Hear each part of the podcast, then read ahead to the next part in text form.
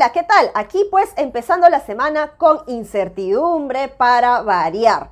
¿Qué tenemos? Pues que al 100% de actas procesadas, más del 99% de actas contabilizadas, ya la matemática no da como para cambiar la cosa.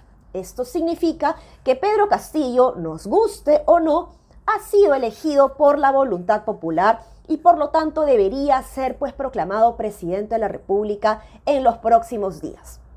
¿Qué está sucediendo? Pues que al Fujimorismo y a cierto sector de la derecha no le han gustado estos resultados y han empezado a gritar cosas como fraude electoral, fraude en mesa, fraude sistemático y esta información que no es real, que no es cierta, ha terminado convirtiéndose en una especie de música para los oídos de la gente que tiene muchísimo temor de lo que pueda significar un gobierno de Pedro Castillo. Hay gente de la derecha muy decente y sensata que ha dicho hasta aquí no más, o que ha dicho yo he votado por Keiko Fujimori, pero yo no voy a ser parte de esto, los resultados se respetan y creo que es muy valioso que tengamos actores democráticos de verdad que sepan mostrar esta madurez cívica, madurez ciudadana, madurez política respetar los resultados. Vemos que esto no está pasando desde el lado de Keiko Fujimori no es la primera vez que pasa, pero esta vez pues tiene el aliado del empresariado de la derecha que está viendo la forma de anular eh, este proceso electoral. Ella ha manifestado que se han presentado más de 800 actas para que sean anuladas por ciertas presuntas irregularidades y todos hemos visto pues argumentos bastante chatos en este, esta situación. Sin embargo, no han entrado, no han ingresado de manera formal estas más de 800 actas o pedidos de nulidad eh, que estaría haciendo el Fujimorismo, sino han entrado 165, es decir, menos de 200. Veamos con las matemáticas redondeando. Imaginémonos que no son 165, sino redondeemos a favor de Keiko Fujimori a 200 mesas.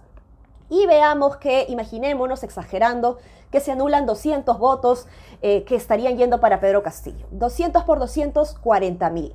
40 mil no es suficiente para cambiar los resultados. Y esto el Fujimorismo lo sabe perfectamente.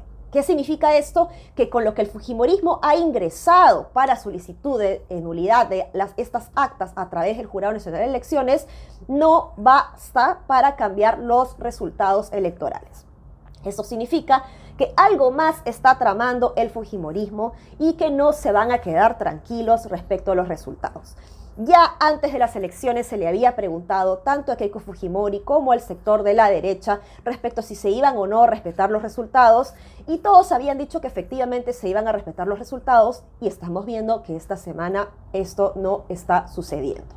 Ahora lo que se viene es que tenemos a un Mario Vargas Llosa que dijo el día de ayer que van a eh, respetar los resultados del Jurado Nacional de Elecciones, pero sabemos pues que esto va a ser irrelevante para cambiar los resultados entonces algo más va a pasar y me atrevería a decir pues que lo que se está apuntando más bien es a tratar de anular todo el proceso electoral.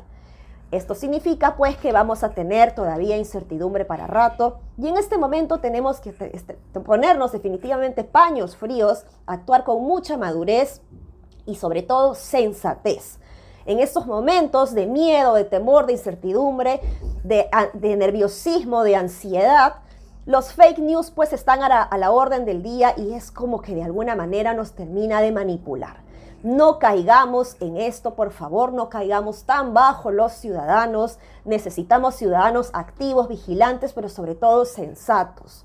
Anular un proceso electoral traería un golpe muy fuerte a la democracia. No es lo que la gente ha eh, decidido en las urnas y esto pues lo único que nos va a llevar es a tener una coalición muy fea de, eh, nosotros mismos como peruanos, ¿no? Entonces, por favor, a estar tranquilos y a respetar los resultados, nos gusten o no.